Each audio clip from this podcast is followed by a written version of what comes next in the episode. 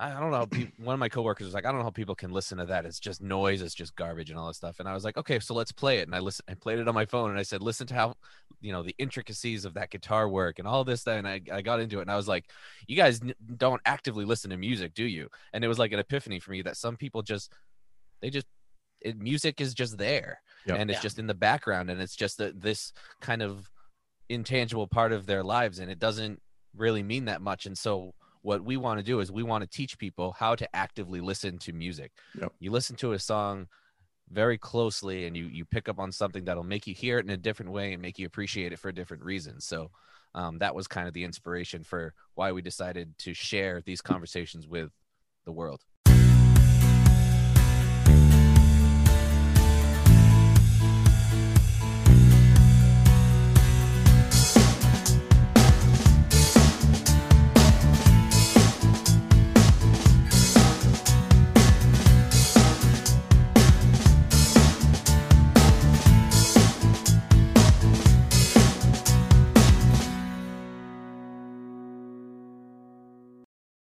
Hello, everyone, and welcome to a new episode of Set Leslie Bruce, your podcast all about Bruce Springsteen, his music, and mostly his fans.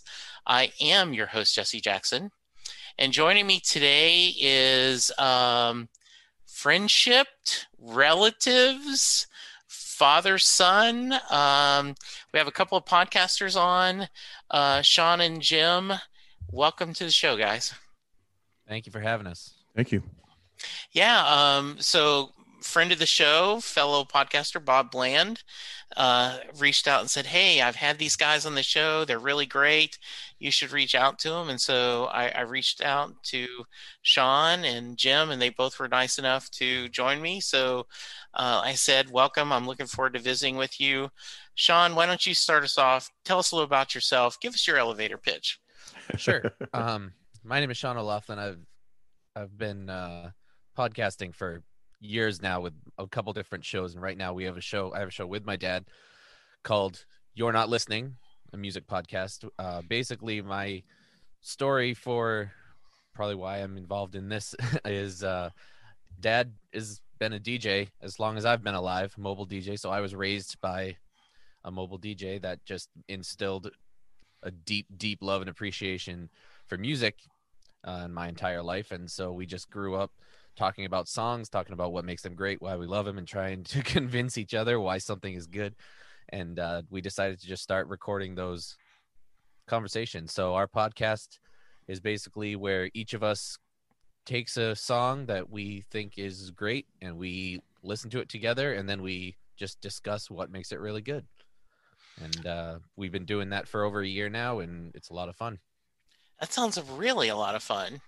Uh, Jim, go ahead. So share a little about yourself. Yeah, same thing. I uh, um, I'm a retired teacher, guidance counselor, and uh, every every educator uh, needs a second gig. And I was never really good at painting houses, so I decided to kind of pull up what I did when I was in college and start the mobile DJ thing. So um, pretty much like 35 some odd years uh, every weekend, um, a lot of weddings, uh, every function you can imagine, and one day Shaun and Shaun and i were always having these conversations and you know and funny you know, one of the things i know talking about with, with bruce is you know going off to concerts and everything else. I mean we have these long drives going to all these venues that are three and four hours away and always talking about music always talking you know about the structure and things we like and all and you know trying to think of things kind of out of the out of the different realms that are out there not just your, your typical kind of pedestrian stuff um Shaun i don't know about a year and a half ago said hey we should do a podcast i'm like yeah who's going to care about what we talk about? You know, no one's going to want to listen to that. And uh, he convinced me, and I, I was honored to. You know, when your son asks you to do something, you, you don't say no. You know, it's like, okay, Yeah, I'll exactly. do whatever you want. You know, because at some point you might say, I don't want you in my life. Get out of here. So Well, the Um, thing that so really kind of sparked it was I, I was at at uh, lunch with a bunch of my coworkers once, and it's a good story. we we were talking about a song. I think it was like an Avenged Sevenfold song or something really fast and heavy and crazy. And they were like, I don't know. How one of my coworkers was like, I don't know how people can listen to that. It's just noise. It's just garbage and all that stuff. And I was like, okay, so let's play it. And I listened I played it on my phone and I said, listen to how, you know, the intricacies of that guitar work and all this. That and I, I got into it and I was like, you guys n- don't actively listen to music, do you? And it was like an epiphany for me that some people just they just it, music is just there Yep. and it's Yeah. just in the background and it's just a, this kind of intangible part of their lives and it doesn't really mean that much and so what we want to do is we want to teach people how to actively listen to music Yep. you listen to a song very closely and you you pick up on something that'll make you hear it in a different way and make you appreciate it for different reasons so um, that was kind of the inspiration for why we decided to share these conversations with the world Yeah, and and the hearing it differently was was not only the epiphany, but the uh, old oh well, I wonder if other people kind of feel the same way or would respond to to us kind of breaking it down that way. And we come from, even though we're very connected with music, um, we come from two very different directions. Shaun's a musician. He's he's disgusting. He can pick up any instrument, and a week later he's mastered it. I, I hate him for that. Um, and I, as a mobile as a mobile DJ, um, and a background, you know, as a guidance counselor background in psychology, um, could figure out patterns and and and things that work, and I push buttons. So I don't have the the musical talent. Uh, So he comes at, it from from um, a structure point of view, a musical point of view, and I come from from a listening point of view, and, and kind of pulling together. So we we bring different talents to the to the table, and don't always agree, but um, it's always usually a pretty good conversation. And um, you know, we see we even see things differently on on different songs that we discuss on, on any given day. And in fact, um, at some point, we'd love to have you come on, and you know, you pick a song. I'm going to guess it's maybe going to be a Bruce song. Uh, and we what we do is we bring in guests and we ask them to kind of break it down the same way. We'll have the same kind of conversations and and and you know share the same kind of things that we do as well. So it's fun. It's fun. I'd, I'd be honored to do that. Yeah, that. love it. and, uh, yeah, Yeah. we would love and to have you uh, and you know, I may surprise you and bring a John Hiatt song, ah, or you know, somebody. Okay, that's so good. That's so- good. We can talk John Hiatt all day too if you want. Yeah. so all right you do that and i'll bring a bruce song and i'll go There- there we go. best of both worlds um, it was interesting, right? Because uh, I've done that a couple of times where, uh, like, f- to celebrate the fifth anniversary, I had my partner who does the Doctor Who podcast with me, and we said, okay, if you have the TARDIS, which is the time machine that um, is used in the show, you know, what five concerts would you go to in the past? And you know, and Charles said, "Well, this is going to be boring because you're just going to pick five Bruce shows." and I said, "No, no, no. I'm going to only limit it to one Springsteen show." So, wow. uh, and so we did that discussion. All right, so I have so much to start with, but I've got to start. Oh no you. no no oh no no no you can't Go. go back you, you got to give us the, the the four or five that you chose on that come on or do I have to go find out that do we have to go listen to that particular podcast and listen and, and find out that way like that's not a good teaser Jesse come on uh, well, okay. Well, hang on. Um, I've got to. I can tell. I, I I remember a couple of them right off. just a couple sure sure Yeah. Um, I said that I would want to be, and I won't even look up. I'll just from memory. I said I would love to be at the Cavern Club when the Beatles were doing that two three hour when they were starting. I would love to hear that. Right. no nice Um, I said that the night um, that Rick Rubin heard Johnny Cash and they met afterwards to talk about the American recordings and what he thought he could do with Johnny. I, you know, I would want to be at that show and then to be a, a you know, a fly on the wall hearing that discussion, wow you know? well done yep Um, I was lucky enough to see Harry Chapin once in concert before he died, but it was him alone. Just he, it was Lake Charles, Louisiana. Uh, there was bad weather. The band couldn't make it. He showed up with his guitar, did a two-hour set. It felt like you're in his living room. But I would, I picked a show with him with the full band. I would have loved to hear him with the full band. And then the good Bruce, diversity yeah, the Bruce show I picked was on the um, the reunion tour with Madison Square Garden, and where they did the um, uh, you know um, the song, you know, um, if I fall behind, with each of the band members singing a little solo, each a different verse, and then um, what's funny is I actually pulled this. Um, Blood Brothers, he did a verse that he's only ever done once during that live show. Yep. And I picked Great that for one us, for a yep. Bruce show. Nice. Um, part of me would love to go back. My first Bruce show was here in Dallas uh, 2002, the Rising Tour, and I would love to go back to that show now that I'm a solid fan. I was a casual fan then, and I would love to go back to see that reliving. Um, so um, that's that's what I picked. Interesting. Yeah. Wow, diverse too. Yeah, Well, it was that's very- good. Yeah, it was good. Sorry to Um, put you on the spot. I no, no, no, I'm glad. I know And it's your not show. I often shouldn't be that the, doing that. The actual host of the show gets put on the spot. That's nice. No, no, I love it. I like it. Yeah, so he's gonna cut it. Thanks for coming, Jim. See you No, later. We're no, gonna cut no. you off now. so Jim, what has in 35 years of doing um, DJ sessions or whatever you want to call it, mobile DJ, Yep. what's Yep. stayed the same and what's changed so much? And maybe um, not necessarily technology. I know that's changed, but Right. and maybe that is the right answer. I don't want to give you the right answer, but I'm fascinated. Like, you know, is there one song like, yeah, 35 years ago I was playing this song and I'm still playing this damn song, or I, I'll leave it to you. Shaun probably knows the answer to this, but Oh, it- yeah. uh, it's it's um I would have first said the technology. I mean, I started out with 45s and and I ended obviously with a laptop, you know, and Yeah. I had everything in between. Um, and yeah, you know what? Uh, Good songs um come and go, and Yeah. and you know uh, they may not be around, but all of a sudden five years later they were big again, or if they showed up in a soundtrack, people kind of remember them and, and pull them back. Um, and as a as a DJ, and Shaun's going to nod and, and giggle at this, like you know, when people would come on up, or when you're meeting with with them, especially if it's a bride and groom with somebody, and they say, oh, you know, you, you have to play these songs. These are required, or somebody requests it. When they ask for celebration, you nod and say, oh, that's a great song, and old time rock and roll. Oh, Love, Love Shack. great show.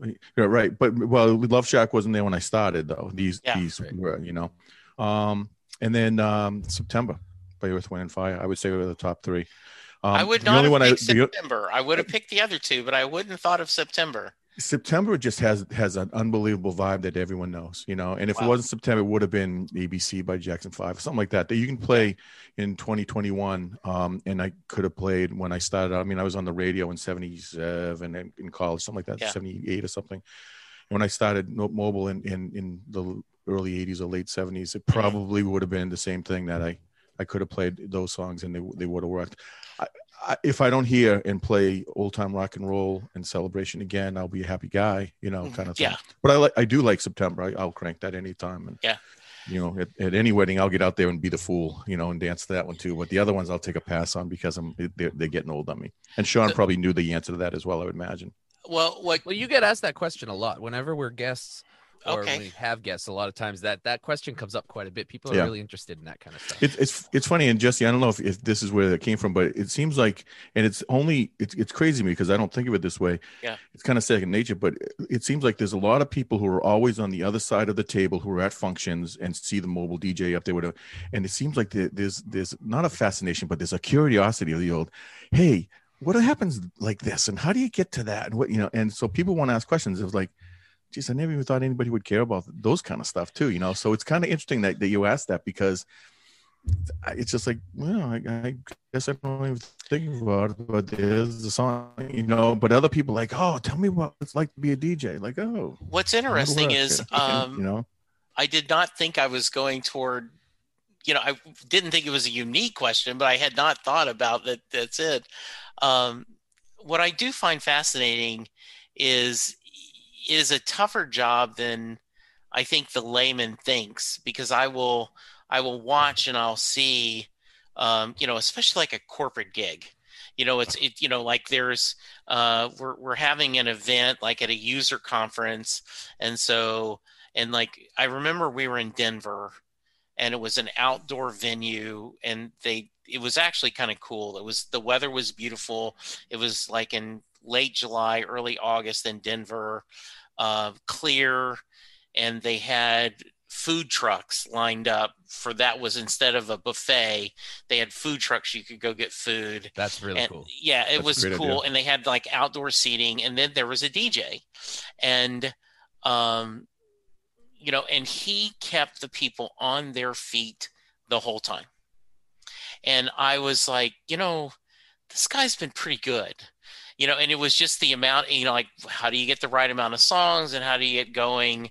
So um i i, I can imagine and you know i remember when bruce was doing the super bowl he said his biggest fear was sometimes the show's not clicking and he has to do he he throws out the set list or he pulls a, an audible, Audible, yep. to shake things up to get things going to kind of kickstart the concert. And Yep. he had said you know i've only got 12 minutes so what if it's that case? I don't i don't have time to do that audible. And i think so i'm thinking of you jim right? Like okay i've got to figure out the crowd and i've got to what do i do to get this rolling right? Yep, absolutely. And you have your go tos that you bury or you save till later on in the night Mhm. or whatever. But you're always, I found um, that as long it was a lot of prep work beforehand. So hours Yeah. uh, and hours of setting up playlists and songs and and you know and, and researching the people who are going to be there and all that. But it was you're always thinking two and three songs ahead. Mhm. Um, and I used to do them in sets of twos and threes. So a couple fast, you know, maybe one medium, Mhm. one slow, three fast, back and forth, you know, so back and Yeah. forth, so you don't wear people out and all. And there are nights it works, and nights you just can't beat yourself up and say it's not me. They just don't want to dance, and you know Yeah. you can't force it. Co- corporate stuff is a really good example There's of that. not I mean, enough people don't come to dance. yeah, Yeah. right, right.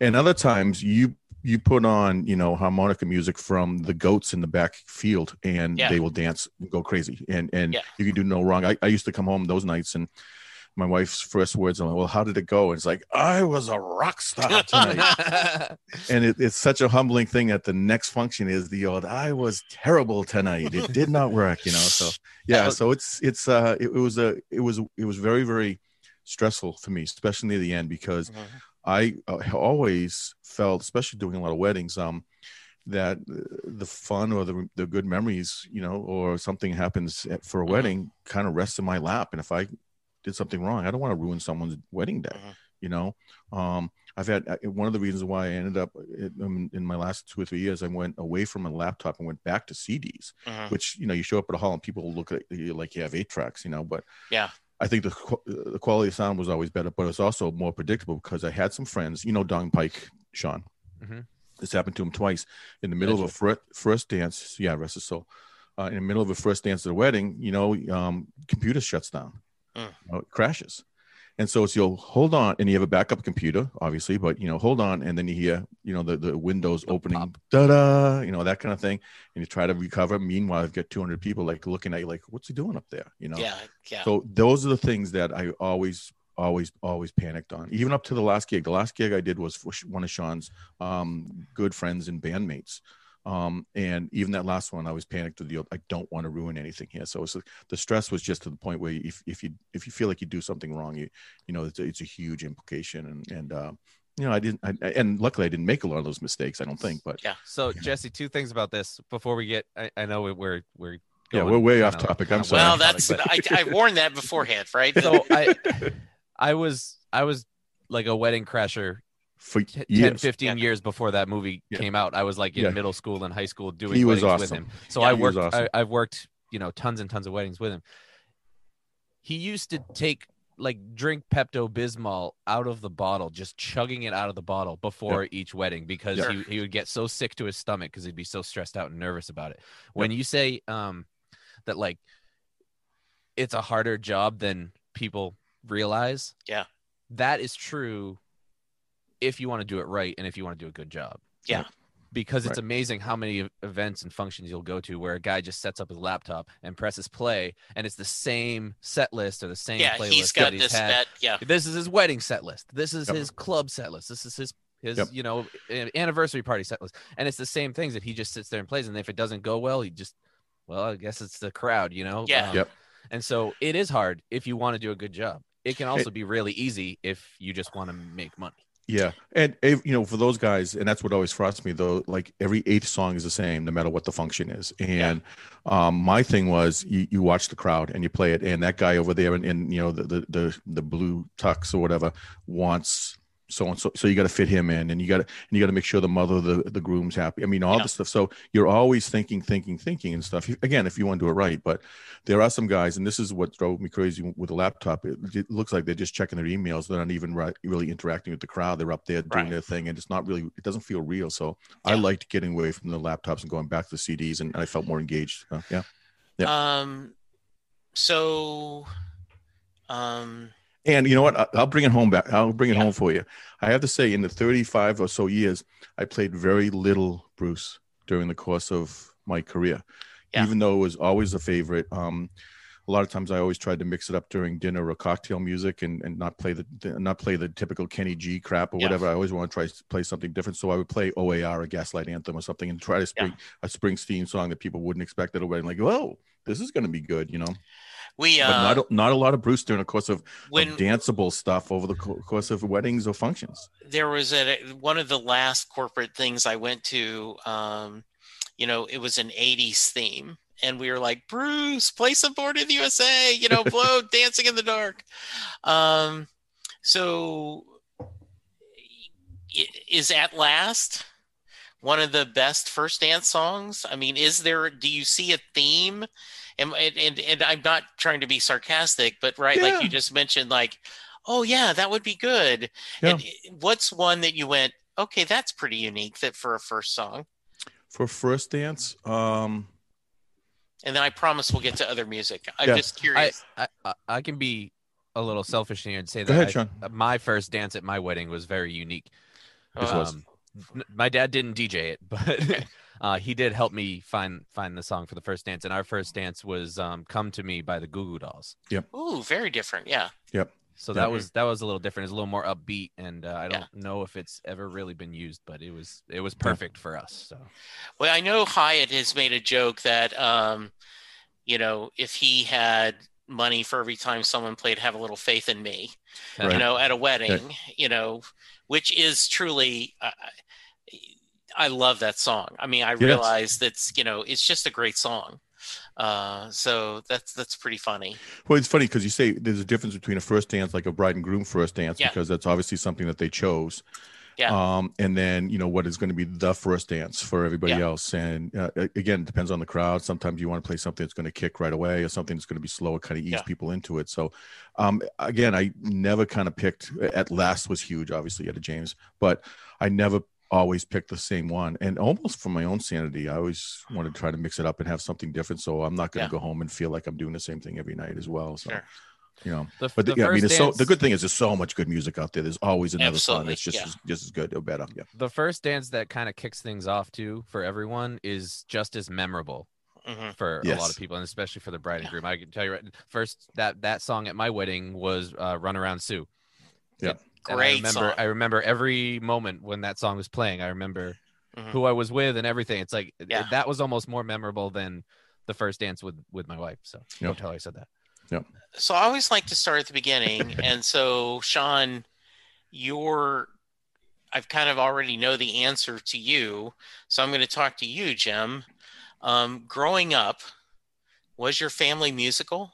Did you guys listen to lot of music? Because when I asked Shaun that, obviously he's going to go, "You would not believe how much music was in my house." Yeah. Um, no. Well, I don't know. Uh, my dad died when I was really young, when I was six, and so I never really knew him. Um, my mother was, uh, well, I guess, yeah. I, I, if I had to say it, I, I guess now thinking about it, my mother was a was a great dancer, and she had this thing we used to call. We her name was Ruth, and we used to call she was doing the Ruthie, Mhm. and she would she would do this twist, um, and bite the bottom her bottom lip and lean her head back and just and do this thing, you know. Um, and there's actually a line in in in the song that Shaun danced to um, with uh, my wife, his mom, Mhm. uh, at their wedding, um, "The Wish." Uh, you know, p- pulling, you know, aunts and uncles pulling you up off the couch to do Yeah. the twist, and that's what reminds me of it. Is is my mother doing that? So she was very musical that way. Uh, my sister was was a dance teacher and a dance person. Was she's an incredible dancer. She still My- is, isn't she? She is, yeah. And my and my brother um was a big he's a huge he's a great dancer too. Um but he was huge into music. He might have been Yeah. some of my early influences. Like I can like remember on the you know on the, the little hi-fi in our room that we shared, uh, you know, playing uh, Righteous Brothers or Ray Charles or some of the other things that that I know he liked and um Sugar Shack by Jimmy Gilmer. For some reason I remember that all the time with him.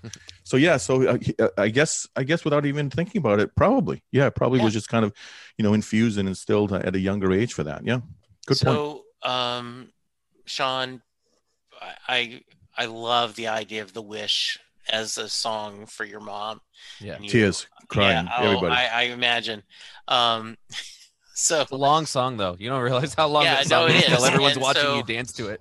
so I remember listening to it on the car and I started crying. hmm And so I call my mom Hard not to. Yeah. and um and my mom didn't get it at all. what? The the wish? What what what Jesse Wayne, what are you talking about? You know? It's like, oh Jesse just, Wayne, not Jesse, Jesse Wayne. yeah, Jesse Wayne. Yes, in one word, Jesse Wayne. Uh, so, so like, well, just how you doing, mom? Uh, you know, so that's pretty good. Um, so, did your love of music, Shaun, come from your dad? Yeah, I mean, my mom loves music too. She's just not Yeah. musical. Okay. she has I, if she's listening i love you mom mom Yeah. has no rhythm Mhm.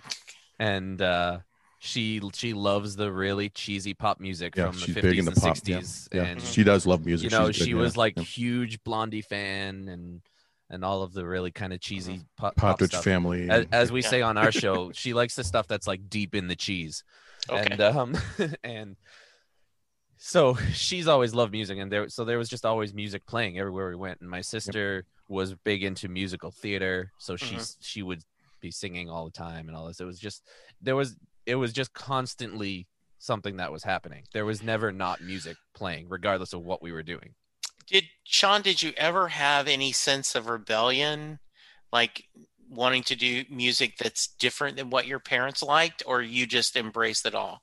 probably but hard to because dad's into everything um Mm. i i grew up so in my formative years you know when you're in Yeah.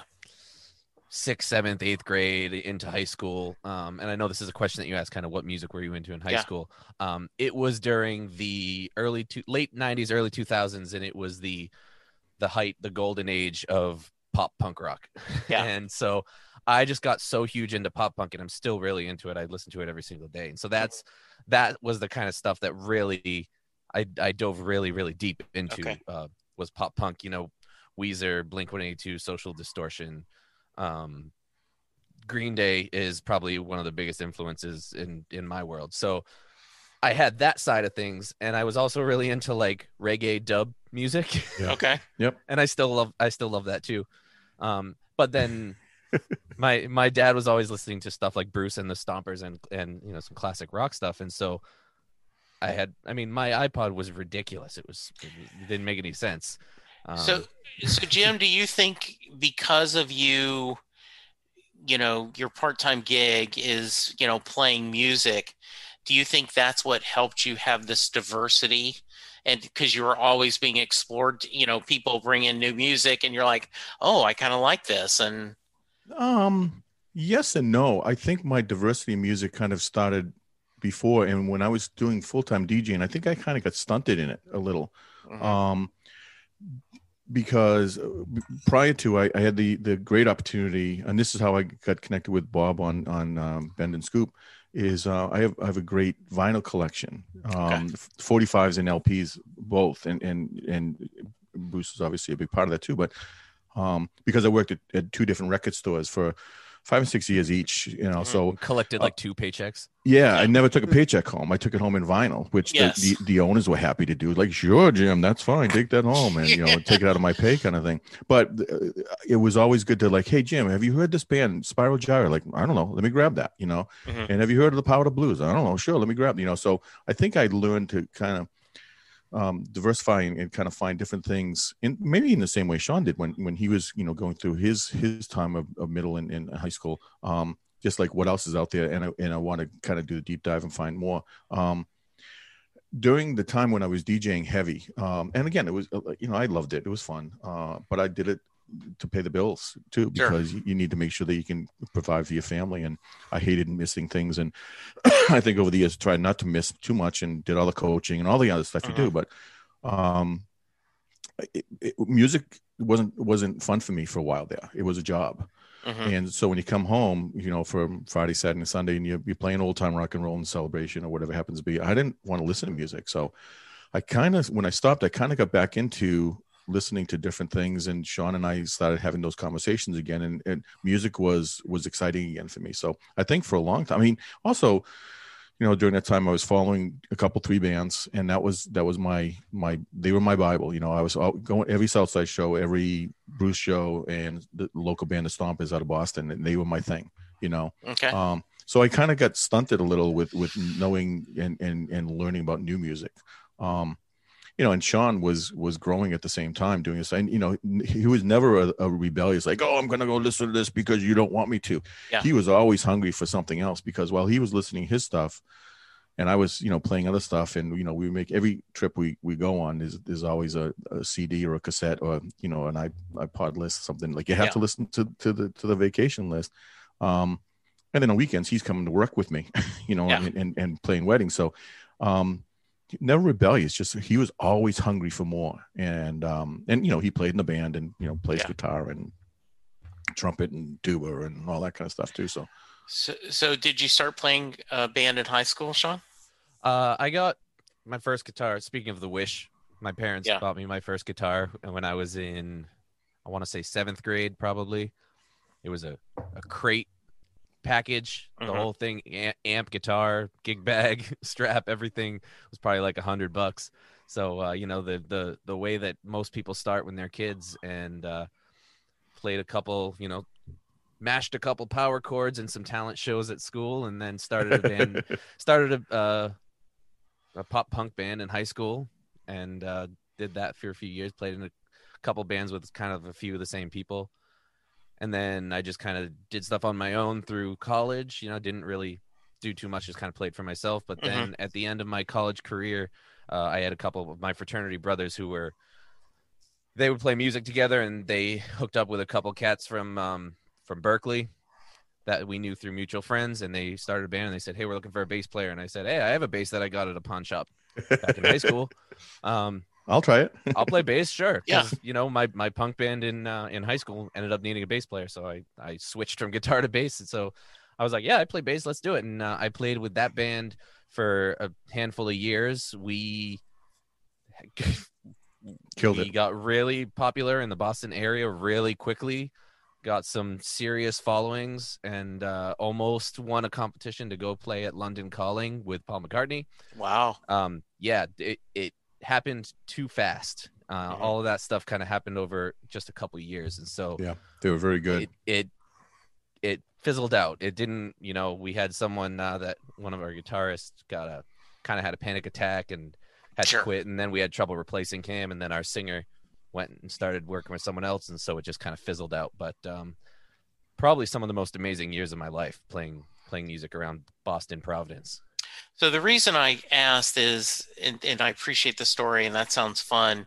Um, my my wife's older brother, um, Ralph, is about ten years older than Linda, and so um, he, um, the heyday of the garage band in the '60s, right? Like he's graduating high school like in 67 68 had a garage band, you know, played at the C. I mean, he's Bruce. He played at the CYO. He played at the, you know, the, you know, the different, the american legion you know, all these yeah, different things. And his, uh, her dad, uh, Ray Carroll, um, would um, drive them when they were still in high school, and he'd play with the little lights. But what Ralph loves to tell is at 16, he's the only kid that had to report his 50 bucks to the IRS. Dad, Ray Carroll made him do the Wow. paperwork. And Ralph's like, what? You know, and so we, I laugh at that all the time. That you know, yeah, that's serious yeah. Ray was Ray was serious. Yes, it was it.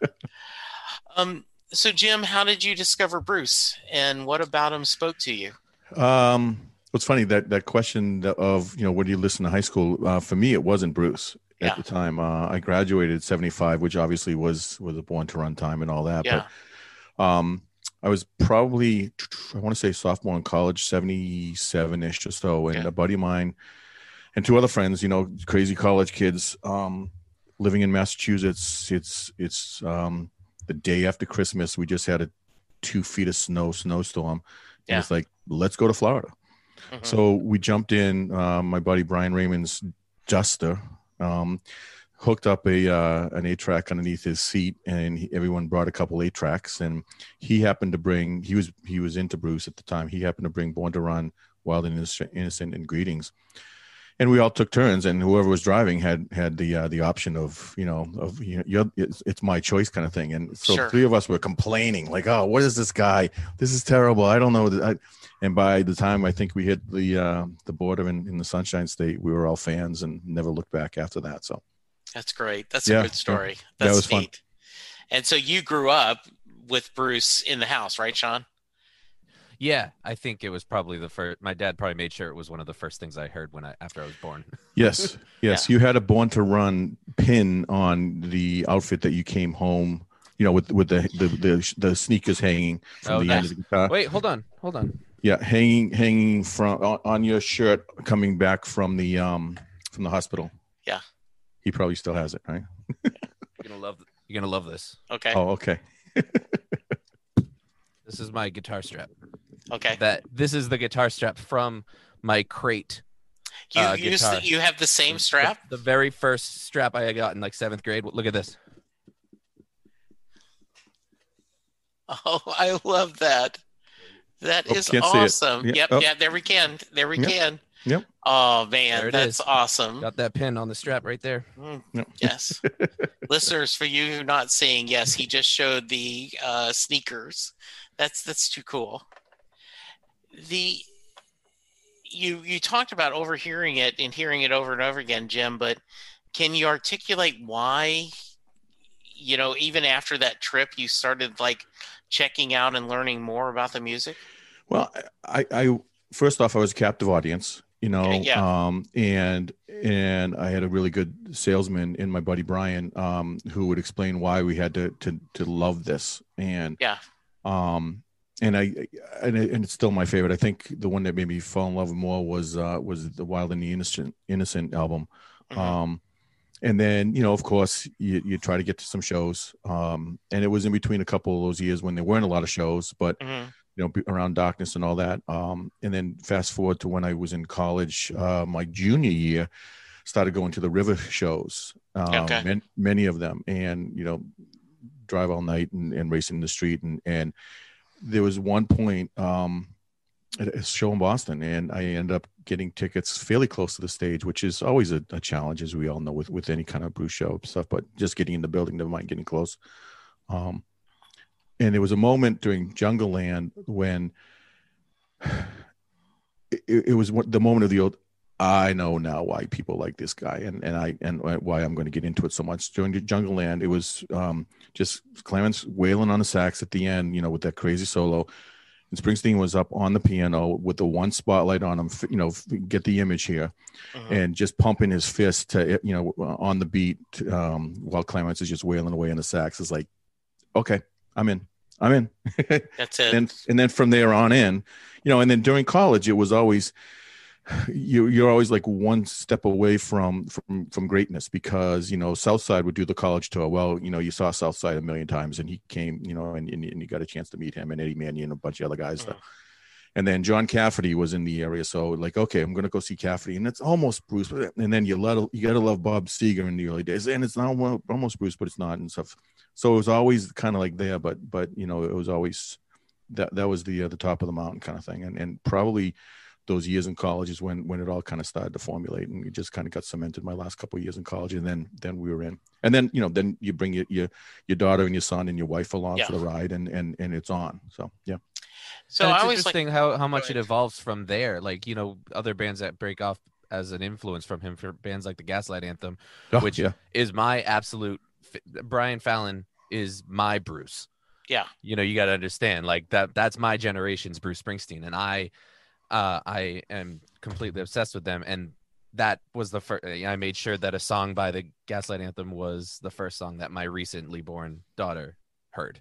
Okay. So- So I always like to preface this question with the caveat I think the number of times you've seen Bruce is not a fair barometer of how big of a mm-hmm. fan you are, depending on your age, your economic situation, where you live. I mean, just there's a whole lot of factors. But for the record, do you guys track how many times you've seen him? And if so, can you share the number? Good, Shaun. I don't keep track because I go. I've been to so many Okay. concerts over during my life. Probably, probably five or six times. Okay. Um, and Shaun and I have that unique thing where we go to a show, and whether it's Bruce or anybody, and we're those kind of crazy people that just have our eyes wide open and you know want to watch the music and, and watch what's going on and the nuance of the stage and all Mhm. that. We're not there just to grab another beer and walk in front of the people in front of us, and it, like we can't. That drives us crazy. Like we're here for music. Even at a Jimmy Buffett show, like we're really interested. Like everybody else is passing out and partying, and we're, we're you know we're, Mhm. we're we're paying attention to the chords and stuff. I mean, and I, I know there's some some crazies out there that oh I've and, and you you know you're nobody unless you're in the 120 or 150 range stuff like this like those guys disgust me because I, I, I it's not about keeping score. Um, I've been to probably over 70. I think Shaun, you're close to the eight or 10 that we've been to Mhm. together. Yeah. Um, my whole thing is I've been to Asbury Park several times. Um, I, I, my my wife when I turned 50 um, was such a good person that she instead of like you know let's do something you know you know for your Romantic. 50th birthday yeah she she she booked a, a um a trip to beautiful downtown Cleveland, and we went to the Rock and Roll Hall of Fame, bec- Hall of Fame because um, there was a special Bruce exhibit there, so we went to that. Um, Oh, And I and I met him. I met him um, during the um, uh, Human Touch tour uh, when it, he wasn't as popular, quote unquote, and Tell me that out- story. went, went and hung out at the Four Seasons Hotel in Boston and kind of, you know, just creeped on him for the whole time. Me and my buddy Dave Decker, who's absolutely a stitch. I, the, the Dave Decker stories that I could tell Another will legend. forever. Oh yeah, Yeah. a legend. Yeah. Um, we finally get in the hotel. We're just kind of chilling, reading the paper, and we look fairly respectable because we're not just kids and stuff. And Dave is is like a nervous, you know, chicken with his head's cut off, so he's, his head's on a on a swivel. Like Dave, gotta chill, relax. We're gonna went up to the top floor to the to the um uh to where the, the gym was and Yeah. met the the whole band which was the other band you know Right. with, with shane and crystal and all that group and everything during during that tour. And they said oh it's good to meet you and got all their autographs and all that stuff.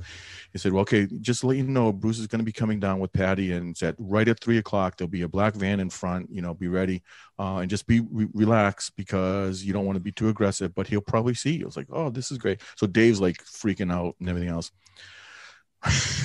so we go down back to the lobby and we're chilling, waiting an hour or two beforehand and stuff. So I have to go feed the meter and I come back out and you know Dave's out in the street, you know, kicking kicking stones. Like, what happened? What are you doing? Uh, one of the the one of the the guys in the hotel like kicked me out because I looked didn't look like I belonged. It's like, ah, you're killing me, Dave. You know, hilarious, hilarious. But we got a chance to, you know, it was one of those where he pulled out. He and Patty were Mhm. coming into into the vans, uh, you know, and I, I got a great uh, autograph um, of of he and Roy Bittan on a. Um, in fact, I I have it here on um, the, the the Badlands uh, sheet music. Oh, nice. Um, I'll show it to you in a second. But it, and uh, so he came out and um, literally his bodyguard guard who um, oh, I can't remember his name, but he wrote he wrote a song for when he passed away a couple years Yeah. ago. Um, Terry, Yeah, right right? Terry, um, Terry, yeah. Terry, um, was there, and he was like six foot, a hundred, you know, just this monster of a Yeah. guy, and his arms were up, like not letting us by. And Bruce just looked around, and there weren't a lot of people there because he wasn't as popular right then. You know, it was Yeah. easy to get tickets and stuff. And he just kind of gave the nod, and all of a sudden, Terry's arms came, you know, went down, and the the the um the seas parted, and we went in. and We sat in the van with them for almost twenty to thirty minutes Wow. talk music, um, got autographs. Um, I one of the things I've learned over the years with with artists is you you bring them and give them something. You don't just ask for something from them. Yeah. So I had some really cool pictures of them when when him when he played in UMass that um some really good views of a guitar that I guess was pretty rare. Um, of uh, I guess the image of a man standing under a um like sideways under a street light playing guitar. Sure. And it was like some famous guitar I think is in Rock and Roll Hall of Fame right now Mhm. And I brought him pictures, and he was showing Patty like, "Oh, I've never seen that before." So she, she was very interested, and we talked a little bit, and you know, said our thank yous. And Dave was was puking, you know, falling all Yeah. over himself. He was hilarious, uh, and I was trying to be the cool guy and stuff, and shook his hand and. You know, said you you come to the show tonight. It's like no, we couldn't get tickets and everything else. And you know, we were hoping to say like, well, here's some, but he never he never Yeah, stepped he up. didn't. And. Yeah. Um, but we didn't need to at that point. So I mean, Yeah. I I base my my Bruce ness on situations like that or going to Asbury Park or you know in in in circumstances like that as much as you know oh I've been to so many shows and I've been in Yeah. the pit and you know there there are shows that I, I had tickets to and I chose not to go I didn't want to go let's be serious. well, no, there is, there is. It's hard to get in there, but um, it's just it's not the same pit as as the Dropkick Murphys kind of pit, but Yeah. But uh, you know, I, I didn't like and didn't go to the to, cho- chose to not go to the the Tom Joad shows. I just didn't like that that venue. I hate outdoor shows. I hate them, with the exception of Fenway. You know, when we went to the Fenway, Yeah. but just Because because a horrible place to see a concert. Yep. Ugh.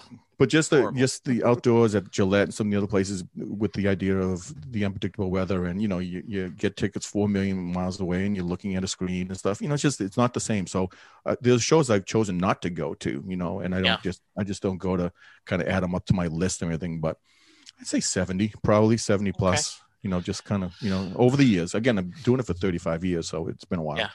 So beep, I'm changing the subject. So yeah sorry I I, know, ta- I talked No, way no, too no, much no. about that I'm sorry no, I'm I'm I don't want anyone to get whiplash, but um, uh, I, so I am totally like you. Don't you know? Fasten your seatbelts. Um, are you happy for Brady winning a Super Bowl? Yeah. Or are you bitter? For me, football meant nothing this year. This was uh, this is a total wash. I stopped looking at my fantasy team about three weeks into it. Okay. um, just football was was not a thing for Yeah. me. So the Super Bowl happened. It was the most anticlimactic thing ever, and it's one of those things where we've seen Brady win so many games. It just looked like him winning another Yeah. game, Yeah. especially since he's thrown to Gronk. Right. Yeah. It, it it felt like a Patriots game, and it was so a we boring game it was a boring game It was Yeah. boring. Yeah. I mean, honestly, I mean, I'm happy for him, and there's a part of me that that's okay with that. Um, but uh, on my my DraftKings, I was betting against them. I thought Mahomes was going to step up and and not be intimidated, and um, Yeah. because they they uh the Bucs got smacked in you know, It wasn't November Mahomes December. that lost that game for them. It wasn't. You know, it, Wasn't. it was it was the uh the Bucs secondary that won it. Really is what it was. Yeah. Even as more than Brady, you know, they just shut down Mahomes. I, I just thought that Mahomes was going to own him. You know, you Yeah. know. Uh, but um, no, I'm happy for him. You know, it's fun. Good. I'm just Okay. curious. Um, We're, No, we're no, not no bitterness that he he left us and everything else. Yeah. We're, Shaun and I are both more Celtics and Bruins fans okay. than, than and and you know Red I Sox. was are I was more upset yeah. about Zdeno Chara leaving. Yes, Bruins. right, right. Yeah. Right. Um, because I'm just curious because you know it took Chris, my son, a long time to forgive Steve Nash for leaving the Mavericks. Like he there you go. he took a Yeah. Nash jersey and he put it on the fireplace, you know, and he's like Yep. traitor. I'm like, no, I mean Cuban It- didn't it- sign him, and you It's know, always it's like always inevitable. I mean, Johnny Damon went to the Yankees Yes. yeah, years ago, and we Mhm. thought it was the end of the world. And then next season, you kind of just stopped caring. yeah, Yeah. okay. You know? All the right. coolest thing about the Boston teams is that's that's unique, and you know this because football is such a, a big thing in, in, in Texas as well. Yeah. That it becomes life, you know, and it, Yeah. it's not just one sport in, in, in the Boston area. It's you know when when the Red Sox are playing, the other teams will will post things on social media like "Good Yeah. luck," you know. So it, Right. they really do support each other. And then when one of those, I mean, it's it's almost like there's there's written rules. So when one of those quote unquote traitors comes back and Yeah. plays as a visitor you cheer them the first time and then you boo them the rest of the time but you give them the respect that they need you mm-hmm. don't have to cheer them like you know you don't cheer for paul pierce the entire game you cheer at the end when he makes a three or something like that but you know he's Mhm. he's the enemy now or johnny damon you cheer when he when he comes up the first time but the next inning is like you know now he's the enemy he's because he's a Yeah. yankee you know so it's, it's that kind of thing but it's a, it's a healthy respect you know and and people understand it's the it's the economics of it and also Yeah, absolutely. I will tell you when uh when Dirk retired Yes. and um Larry Bird was there among all these other they had all these legends there on his last kind of home game. That was pretty cool. Yeah. We we Yeah. went to um, Kevin Garnett's last home game in Mhm. Boston, and he didn't play yes because Wow. he was on a very strict schedule for that season of Mhm. he'll play two games and he'll sit two games. You know, and it just happened to fall into it's the Celtics' last game that season of his- Wow. before he Yeah. was retiring, and it fell into one of the games that he wasn't playing, and we thought for sure he was going to go in. Yeah. the there was no minutes. way he wasn't going to play he yeah, has to, right? exactly. Yeah, like I, I Nothing. would it was that so that was that was tough. Yeah. I bet And that the was, I entire was following him from the T Wolves days, and I. I loved Kevin Garnett, Yeah. and I was Yeah. I really wanted to see that. And the entire game, everybody, everyone's eyes were not watching the game. They were watching, you know, anytime that, you know, he got up to blow his nose, people were going crazy. yeah, like staring you know, at, so- like, okay, Yeah, this is gonna yeah. happen. This, this is is it. Here it comes, stuff. And Yeah. it never happened, stuff. But yeah, Um, good, I forgot about that, Shaun. Thanks for telling Yeah. me. I forgot that. so, um, any you? That's a great story about meeting Bruce. Any other concert stories or shows stories from shows you might want to share? It's not necessarily Bruce. Yeah, I have a, a, a great memory from a Bruce show, and it was um, when Dad, one of the shows we went to, actually every show I've been to has been with you, um, it's for great. Bruce at least. And uh, one of the most memorable ones is when we went to Albany. We drove. Albany's really far away, and I didn't realize how far it was. Three and a half hours. Yeah. Yeah. On a good day. longer Yeah. than that. But yeah, Yeah. we drove there and saw him play at like the Egg, and uh, and then we drove back that night, and it was a school night. And Wow, that's a that's a tough night. but Yeah. um, one thing And, uh, and wait a minute. And it was snowing it was a snowstorm. Yeah, and icy yeah, on the way Oh. back. It was, it was nasty. yeah, Yeah. it was.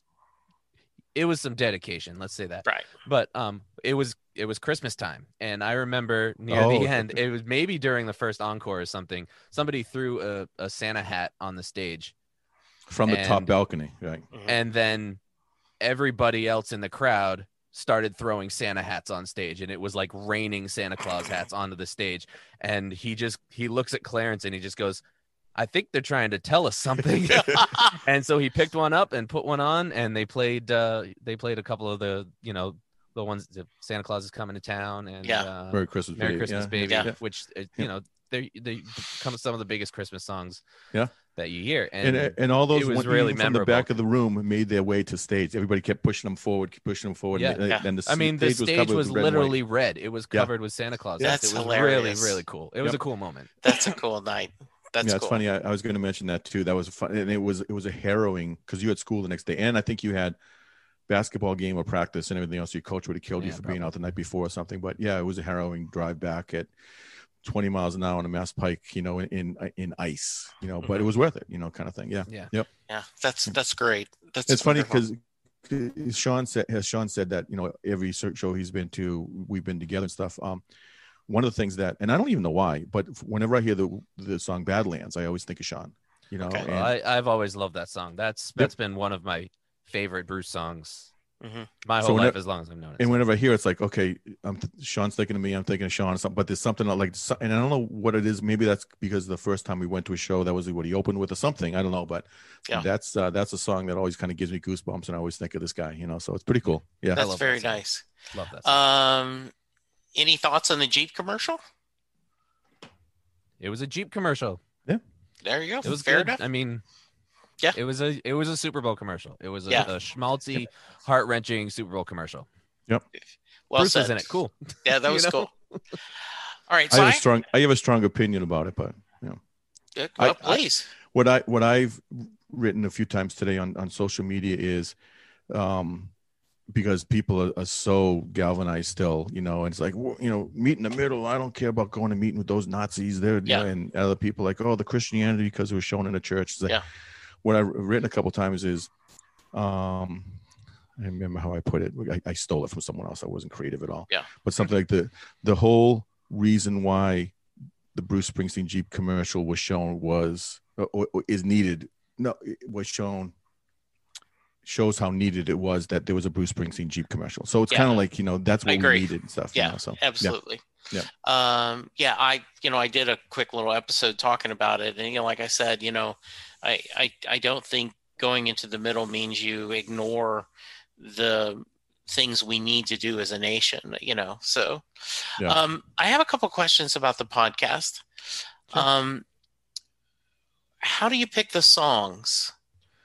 It's very difficult Okay. because we have lists yeah. that are miles yes, we long. do. Yeah. Um, Okay. and I like the way that I tend to do it is, you know, I listen to my playlist on shuffle all the time and just if you know you're a big music guy, you know you know what this is. You, you listen to a Mhm. song, all of a sudden one time you hear it and it hits you different, and you're like, "That's the one," and then you listen to it on repeat ten times in- Mhm. in, a row, and you know, and then I'm So we don't usually tell each other what songs we're gonna do until right before we record, because we'll we'll bounce back. You know, I'm thinking about doing this song, I'm thinking about doing that song, and then uh, I'll I'll be like, hey, I'm gonna do this Meghan Trainor song right now, and we're gonna we're gonna talk about booties uh, Okay. on this on this episode because I just heard it again and it's dope and I really want to talk about it. And so like that's usually how it happens. Um, we we just we have such massive playlists that it's hard to choose. But sometimes we'll say, okay, well we've done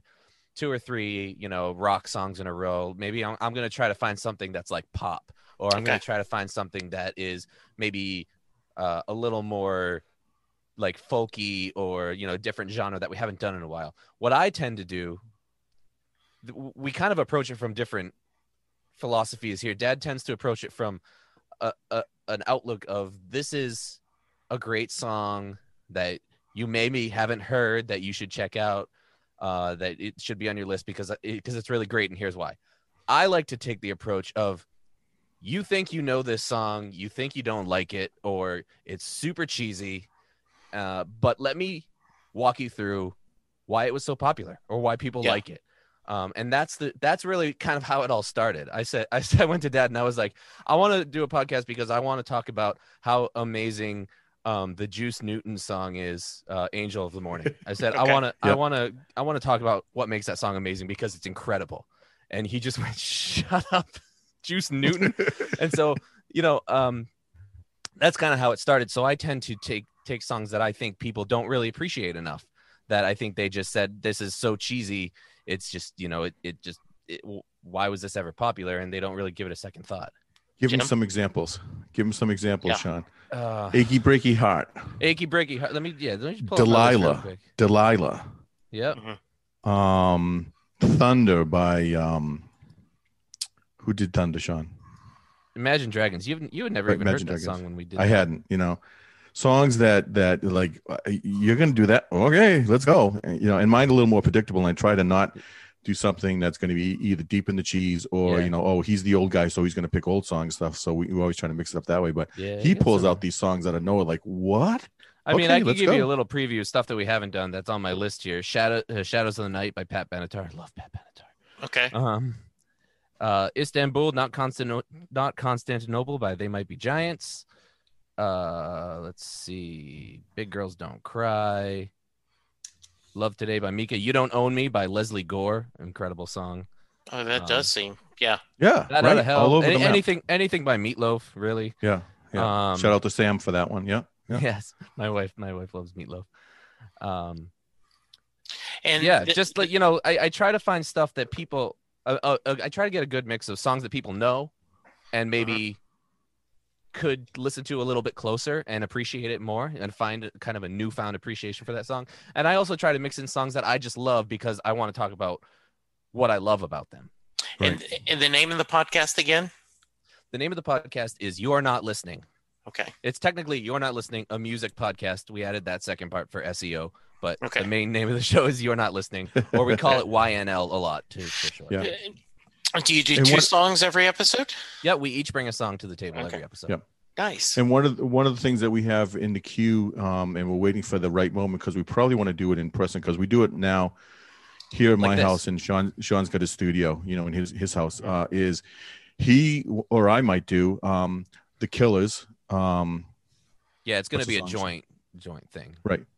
the, um, what's the song by the Killers we want to do? Uh, Shaun? so Thunder Road yeah, so the story behind it is uh, and song, Thunder Road is the other one. So the song the run the song Runaways by the Killers. Runaway, right, Um, right. I was watching that on YouTube, just listening to it on YouTube, and I I breezed through the comments, and someone said one comment that was highlighted said, "This song is this generation's Thunder Road." And that hit me like a ton of bricks. And I listened to it very, very closely after reading that. And they are, there's a lot of really interesting similarities and continuities between those songs. And so we're going to, at some point, we are going to do a lot of really, really deep listening to those two songs and, and compare them side by side on an episode. It's going to be epic. I don't know when we're going to do it, but I'm really excited to we got to gear ourselves up for that because that's a special one. We've been talking about that for months now. Yeah. Yeah. Oh, we can't hear you, Jesse. I muted myself. Oh, there you go. I did a series uh, for a while. Um, the uh, I did um, song battles. You know, like um, "This Land Is Your Land" and "We Shall Overcome." Like, which is better for Mm. Bruce? And, you know, the- Dancing in the Dark. version of "This Land Is Your Land" is one of my favorite Bruce Right. recordings Yes. ever. I love Yes. that. and so I think that's that's going to be interesting. I um I just pulled this up and I I just hit subscribe and I'm looking kind of at things you guys have done. That that looks fun. Um, the I, I'm looking forward to now the Mary when I ask you the Mary question because Mm. um, I, I'm I'm now going like okay they they should be able to give us some thoughts on this. Um, what what's in the future for the podcast you already talked a little bit but is there do you like the format what are you're doing do you Personally, I love it because I came up with it. So I wouldn't have, I wouldn't have tried to push dad into doing it if I didn't Mm-hmm. if I didn't love it. But I love podcasting. I have a deep I mean that's what I do for my career and my my 9 to 5 is podcasting. So um I I love the format. I think we've really found something special uh having the the father son connection and some stories that we share and and uh, our personal opinions like you said they're coming from different perspectives so Yeah. um i i love it we're gonna kind of just keep doing what we're doing you know we we were recently picked up by a podcast network called pantheon podcasts um Oh, very an nice. amazing podcast network if you like music if you like music podcasts check out pantheonpodcast.com and um there's a ton of shows on there for for music lovers Oh, and all music, yeah. it's music all it's all music. They they are a the the Check it out, Jesse, you love it. music podcast network, and um, okay nice so so that was a really big boost of confidence for us. You know, we must be doing something right um, if we get picked up by this network. So we're we're just chugging along. You know, I I just had my third kid, so Yeah. We're we're really trying to f- schedule and and and get things in when we can, but. uh it, it, it- the consistency has been tough for us, but uh, you know we're gonna just keep chugging along. and do you do any other podcast Shaun I do. So I my first podcast I ever had was called Jump Off Time. I did that with a couple of my friends. It was horrible. We we faded out and no one ever listened to it because we didn't have any direction or or theme. okay It was fun. It was fun. So it was basically me and my two friends just talking about whatever, which is just never works. Um but the a podcast that I have now for my regular job is called Aquademia, and it's a, a seafood and sustainability podcast because I, I work in the seafood industry okay oh and very my nine to five basically podcasting about seafood. So if anyone's interested in seafood, hit me up. nice uh my uh my, my day gig is i run a contact center for the um, roadside assistance in the rv industry and so our Oh. marketing person came to us and said um, i'm thinking about a podcast and i'm like hey whatever i can do to help you and um, I, I don't know if they're going to convince me um, to be the host or not i mean i don't know if they're going to want or they want someone a little more polished but i would like They nothing already have. make- I can tell. You're in. You can tell. nothing would make you're me in. happier than to be able to say, "Yeah, and I do a podcast for my day job as well." Uh, you it's know, it's really cool when people say, "What do you do?" and you say, "Oh, I I'm a podcaster." yeah, that is Like very that's cool. that's your job. Yeah. All right. That's cool. um, what have I not asked you that I should have? Go ahead, Shaun. I I don't know. I I had some things I wanted to share. Um, Please do. In some some visuals. Okay. Oh, you, you didn't ask us what our favorite songs and albums were. I will say. that. oh, okay. You Yeah, please. mention I want to hear that. Okay. This is my autographed. I don't know if you can see it or not. Yeah. It's always it's always the best when there's visual gags in an audio medium. Yeah. Absolutely. Right. Right. Absolutely. Nobody can. Nobody can see what's going on. Yeah. like the pin and the uh and the Yes. autograph. Yes. In my my Southside Johnny jacket in my background over here. So. nice. Very nice. Well, you guys mentioned Badlands. Uh, while you're going, what other songs or albums? Uh, thoughts on Letter to You? Uh, I love it so far. I haven't gotten a chance to really listen closely to it yet. Okay. I, I've I've listened to a few songs a couple times and I, I like it. I enjoy it. It's it's not Tom Joad, um. So I, you know, Yeah. um, I, I Yeah. need to I need to listen more closely. For me, uh, my top songs, you know, every album sounds so different. So You're right. my favorite songs kind of change depending on how I'm feeling, but some that a couple that always are mainstays on the top of my list is of course Badlands. We talked about Badlands and Thunder Road a lot. Um, Yeah. Um, Thundercrack is probably my favorite Bruce song Okay. uh, because mainly because of the, the amazing guitar solo in it.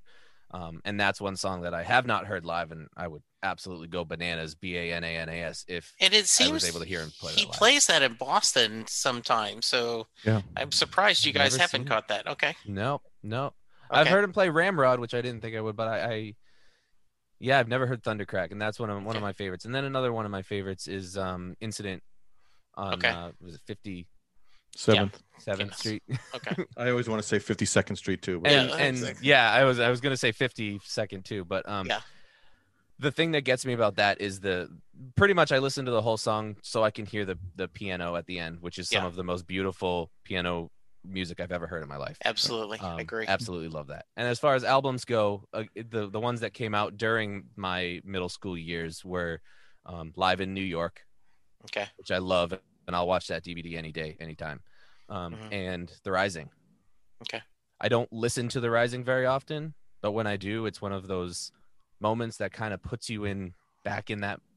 And, and it's not emotions that you want to feel, Right. but it feels good to feel strong emotions, you know. And that album takes me right, right there. So, um, So my father died on the 10 year anniversary of 9/11, and uh, so I I say that I listen to The Rising and Johnny Cash every 9/11 in just memory of the tragedy of the towers, and then to remember my dad. So yeah. Yep. Uh, how about you, Jim? Uh, favorite albums and songs, and what are songs you haven't heard live that you'd love to hear?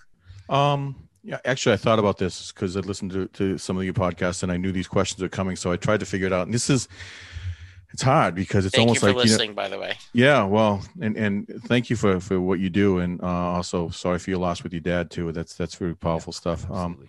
but it's like saying, okay, you know, what's your favorite son, your daughter, you know, what's your favorite kid kind of thing. Um, It's Shaun, Album- but that's it's what Shaun, it's, right? Yeah, We don't yeah, need to tell yeah, you. Yeah. yeah. Katie didn't ask you to be on a podcast with her. Yeah. yeah no hi katie how are you honey i love you um it's funny because talk about your, your dad i had um and and this is going to be a little bit of sacrilege for for some of the springsteen fanatics that are out there but um we had a similar uh, situation that you know um you know how bruce is a healing factor a lot of times and Yeah. uh we lost a daughter um and uh, my i had one week where we lost uh, my, a daughter who was stillborn who's stillborn and my mom died three days later Oh wow. in the, in the same week. And a month later, or less than that, about three weeks later, I'm starting a new job that's an hour and a half away. Um, Hmm. So the drive to and from work of this job I love, by the way, it was it was a Yeah. great job down in Belchertown, Mass. But um, there wa- I would listen to a lot of Bruce, and it was Mhm. the, the the Lucky Town human touch kind of stuff. And um, I there's some songs on those things like Roll of the Dice. Um, Human touch. uh, not no, not as much human touch. No? Um, I like that one. you know, um, I, I actually wrote them down to look them for a second, but leap of faith, probably. Yeah. Um, roll of dice, uh, certainly want to maybe local hero. I mean, that, that kind of stuff, which I know is sacrilege for, you know, true Bruce fans because they don't look at that stuff as the real stuff.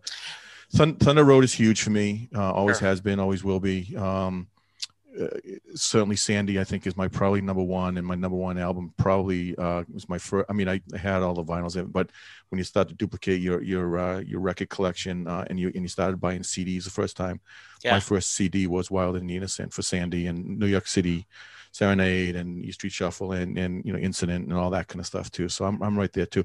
And a lot of it is, like you said, Shaun, that, that guitar, uh, shoot me that, um, Piano. uh, that piano at the end. Yeah. It's just, which, which is powerful, whether it kicks in the Rose leader or not. I, But I just could it's literally, powerful. I could literally talk about those 18 seconds. for Yeah. probably an hour. Yep. So Yep.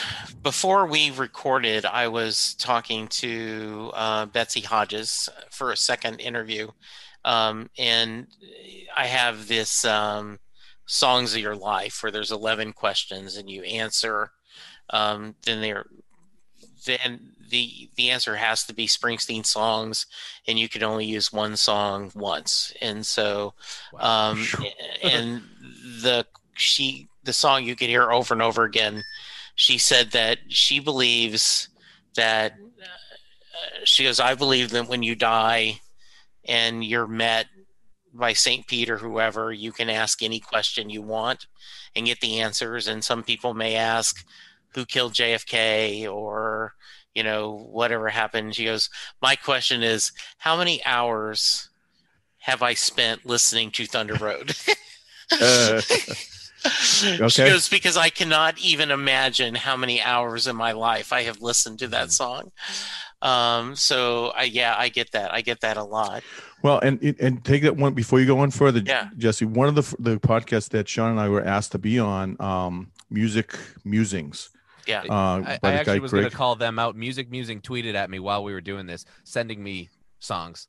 Yes, uh, yeah, and, and saying great you're folks. welcome. I mean, that's this is Yeah. this is the life that we live. You know, we're, Yeah. we're Um, in this community. One of the questions that came up is what are the untouchables?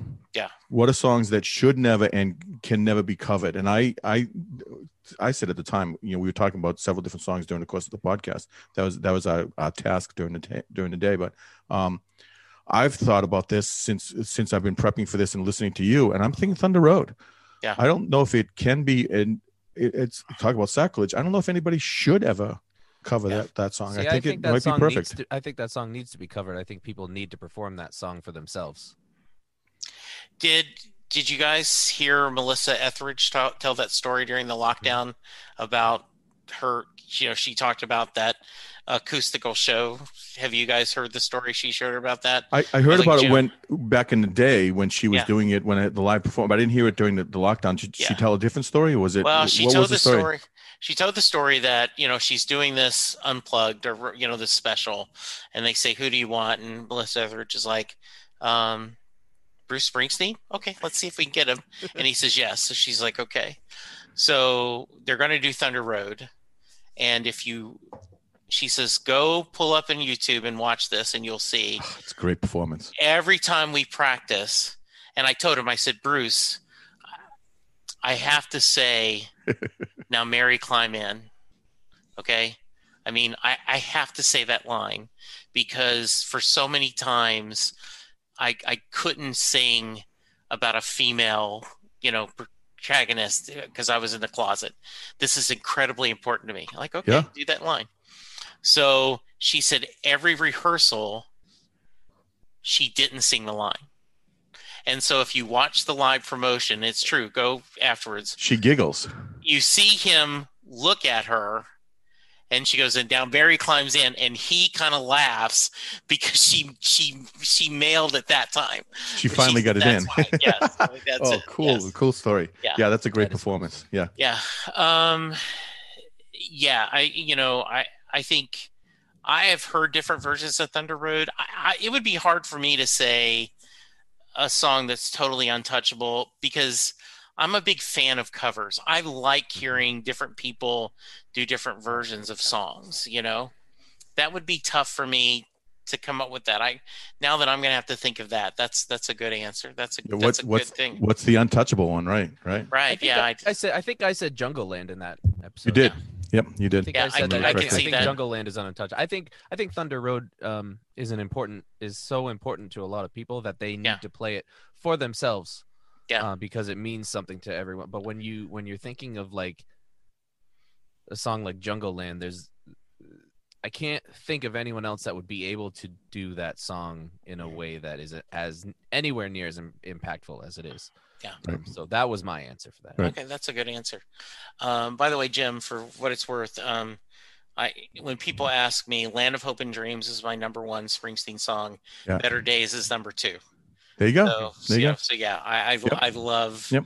Better Days. It's just it's you And know you know, it's funny, and and and and I hope that this is maybe a little evolutionary for me, but I I find mine change. You know, Yeah. Mhm. uh, the thing that I think if if someone would say play a Springsteen song right now that you feel is an impact and you want to and you want to um you want to hear and, and it's one of your favorites, I would play "We Take Care of Our Own." Um, I like the video. Um, I've been to Asbury Park and I saw where it was all recorded and stuff, Yeah. and that kind of touched me as well and stuff. But I love the message and um, it's it's a great song that people I think sometimes miss Yeah. because it's some of the new stuff. So, you know, I I, I like the, the the new stuff. I didn't love Western Stars. Um, I like the movie. I didn't like the, the music as much. Um, mhm. I love the film. Shaun, you've got to get on and, and watch on Apple TV. Um, the, the new Letter to film. You documentary. It's It's- really it's- good. Yeah, it's very Yeah, I good. haven't seen It's that. very good. Have you And- guys and- seen Ted Lasso? on Apple? No. I don't Okay, have Apple be- TV. changing uh, subject. Okay, if you get Apple TV, the free seven days, Yeah, I have it. Watch the Bruce documentary. Ted Lasso is a 10, uh, 10 episode. It's a 30 minutes and it's, it's, it's, it's, it's, you think it's going to be stupid. It's this American college coach goes to UK to coach soccer. Okay. it's Jason Sudeikis, and it ends up being amazing. Really? Just really, really good. Okay, I'll check that out. Yeah, check Nice. it out. Nice. Um, all right. So if you are, and, and what was your sister's name? Katie. All right. Sorry if you're Katie or one of Shaun and Jim's friends and you're listening to this podcast for the first time, thank you. But uh, it's time for the Mary question. So, what the Mary question is is Jay Armstrong is an honors English teacher in the Philadelphia area. He just recently retired, and um, his he would take two days and have his honors English class um, break down Thunder Road lyric by lyric. They would look at all the themes. They would talk about the imagery Bruce uses. And at the end of the two days, he would ask the question Does Mary get in the car? So we'll start with you, Shaun. Does Mary get in the car at the end of Thunder Road? So I- I need a little context. I- need some rules around this. Okay. Do I need to stay within Thunder Road? No. You, Okay, good. Yeah, you you, you pre- pretend you're a jazz artist and you can do whatever you want. All right. So there's a lot of gray area um, regarding continuity between Bruce's songs and the characters that he Okay. mentions. Um, but going by the sequence of when songs and albums were released and the stories that he's telling, I'm fairly confident that um, that yes, she did get in the car and they rode out of the valley down to where the fields were green and rode down to the river. Okay. all right very nice. Him and Mary met in high school. Okay. That's when she got in to his car. I think it's a, I think it's the same story. So someone brought up the fact that on Racing in the Streets, Oh, She- that's another one of my favorites. she Oh, talks about Yep. she sits on her daddy's porch, and is that the porch that she walks on? You know, she dances across the porch, and I was like, I've never made that connection before, but that's great. All right, so you say yes, I say Jim. yes. How about you? so before we go any further, I want you to see um, this is a certain certainly a pandering. Okay. Okay, I don't know if you can see my picture now. Yeah, I think you turned your camera off. Yes, and do you see what my picture is now? My my profile picture is of of that. I don't. Uh, Oh. well, I have Okay. no, I don't. You don't? Okay. I was hoping that you were going to see that. It was going to surprise you because it is your T-shirt that's from your from your Oh. website, the Thunder Oh, Road thank T-shirt with the question Yes. of it. so, Okay. Oh, very nice. um, and with the question in the bottom. And my my question is, what kind of car is is she getting into? I mean, is it a '69 Chevy with a 3 356? Absolutely. Yes. Okay. All right. Okay. So, uh, thinking about this, um, I went back and forth, but um, I'd have to agree with Shaun. And um, what I wrote down and what I'm thinking is um, that she is in the car because he tells her to, to sit tight and take hold. So Okay. she's in the car already. She's sitting. She's sitting there. She, you know, sit. You know, and then you know when the epic sax solo kind of kicks in, um, I think it's a visual for them, kind of triumphantly Driving off. driving off into the distance, with Mary in the passenger seat with uh, the windows with the window rolled down as she's letting her hair, letting the wind blow back her hair. I love it. I, I don't think the the sax solo would be as epic if it was sad that he was driving away alone. So So she's in the car, sit she's sit she's sitting tight and she's she's taking hold. Yep. So she's in you there. you just gave an answer someone else did. Oh God, I Um, thought I no, was no, no, gonna no, no. You, you, you Plagiarism. Gave a great, ans- no, no, no. A guy once was on the show and he said it depends. He said when the band does the full version, she absolutely gets in the car because the way it ends, the triumphant sax and the band playing that she's going away. When Bruce is solo, she on the live album, car. the, the opener of the live album, he, Yeah. she, he she didn't get in. that's why he's kind of sad at the end. Na na na na na na. I'm like, okay, that's pretty genius. Uh, yeah, that's a cop out. Nice try. She's in the car. yeah, no way. yeah. So then, so then, if so, if with the full band, if the sequel to that song is the river, then the sequel to the uh, other version would be what for you? Maybe. Yeah. Now, one of my favorite answers is the guy said, and you mentioned, um, he said, absolutely, they get in the car, they drive all the way to California, and Moonlight Motel is this guy mourning Mary's death, that they have spent a lifetime together, and that now then she's died after a long life together, and he's mourning her. That's the end of Thunder Road. Wow. People have way too many, too much time on their- their hands, and, and they need a life. I mean, with that stuff. That's if you had that's that time thing. on your hands, you would do that. yeah. I But I'm so. saying wow. these are the- This is the Wow. spoken by a man who does a podcast that breaks down songs. yeah. I'm just yeah. saying. We got to get him on our podcast, Shaun. yes. All right. no, no, no, some- no, no, no. We're not. St- we're not done because Okay. I'm turning the tables on you, Jesse. Okay, Have you answered the question yourself? Have you been asked the, question by any of your guests? absolutely. Um, I say by far, I grew up watching Walt Disney movies, and I believe in a happy end, uh, happy ending. So I absolutely believe she gets in the car. Nice. Um, I, I believe that um, it's not a perfect relationship, but I think it's a good relationship. Um, I actually asked the question: um, the couple in the river, if you ask them, would they say they have a happy marriage? It, have they had a successful marriage? And I think they would. I think it isn't always good. And when he talks about, you know, he is a dream that doesn't come true, you know, I think he still would be. But yes, I'm an optimist. I always believe she gets in the car. Nice. Absolutely. Yeah. All right. So two questions: Yes. Is it a '69 Chevy or it is a um, a, a black um, Trans Am. uh, Trans Am with the T tops being blown off? Which car is she getting in? Uh, I don't know. I wonder. Ah, okay. Yeah, that's a good question. Yeah. And what's your favorite Disney movie? Please say it's Jungle Book, Shaun. um, you know, I, I, I love the Uh, put- modern. put you Dis- on the spot. We No, put no, you on. um, you're gonna laugh. Um, I remember going to see Blackbeard's Ghost at the actual theater, Ooh. and I love that freaking movie with Dean Jones and you know Peter Ustinov playing it. I it just my sister and I adored that movie, wow. you know, and so I guess that would be um, that would be it. in the modern precursor to the Pirates of the Caribbean series. Yes, too, probably. absolutely, Yeah, yeah yes. there you go. Well played. Uh, well yeah, played. thank you. Sorry, Yeah. sorry to turn the tables on. No, you no, again. no. Get- Always, get you always welcome. I love that. Um, if someone wants to reach you, how can they? They can reach out to us on social media. Uh, at our our handle on Instagram and Twitter is at YNL Podcast, short for You're Not Listening. Uh, they can find us on Facebook. Just search the name of the show. You're not listening.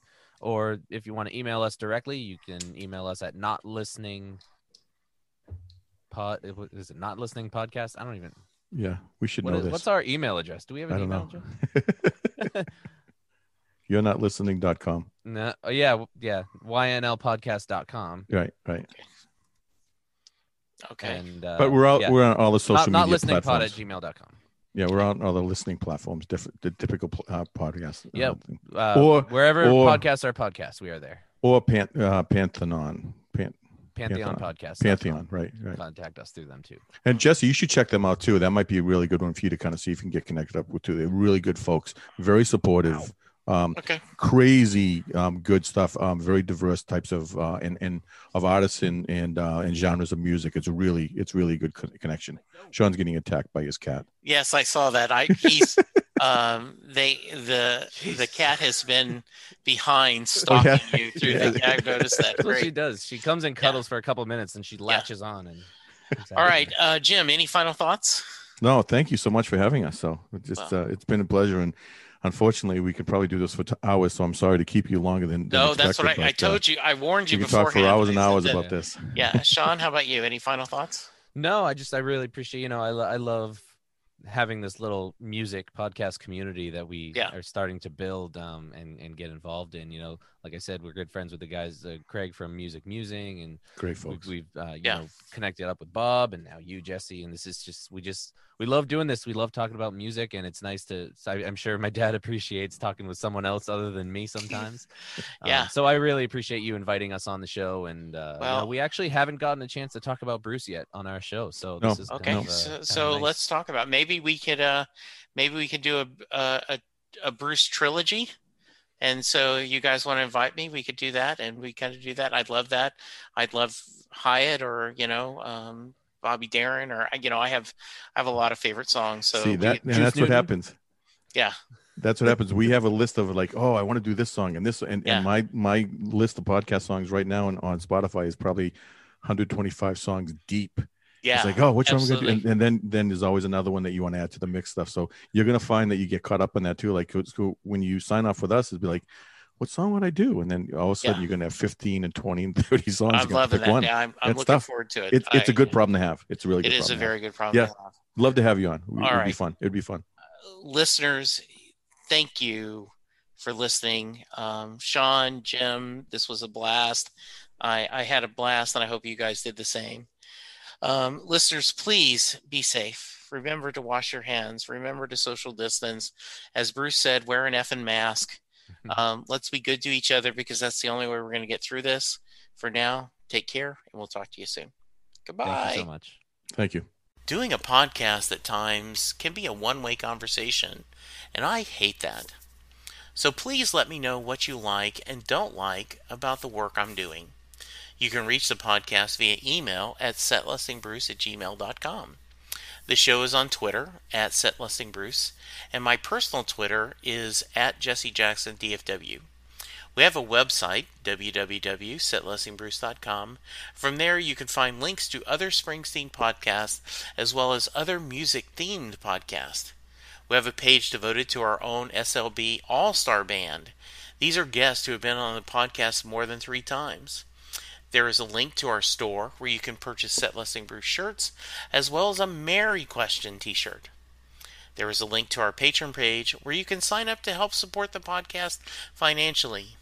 We have different levels and different rewards based on your support. If you don't have any extra cash, and right now, who does? You can support the podcast by subscribing via your favorite podcast player and leaving us a review. The more reviews we have, the easier it is for people to find us. And please tell a friend about the podcast, especially if they love Bruce or music, because it will make a difference.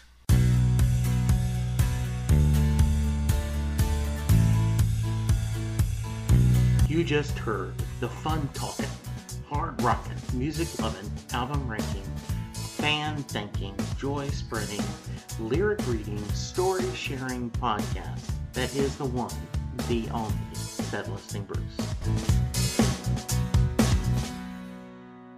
Set Listing Bruce is part of the Southgate Media podcast group.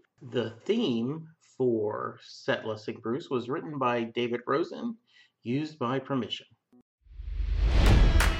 It's NFL draft season, and that means it's time to start thinking about fantasy football.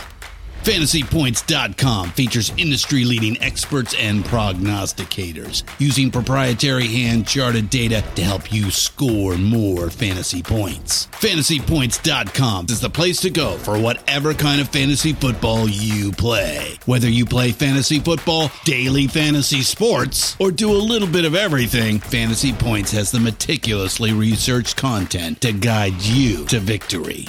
And why wait for the fall? Fantasy Points also covers the new spring football league, the UFL. Join the guru, John Hansen, Scott Barrett, Joe Dolan, and other massive names in the fantasy football universe with an exclusive offer. Use code Pantheon for 15% off any fantasy points package, including the all in package, with access to every article, tool, and data nugget that Fantasy Points has to offer.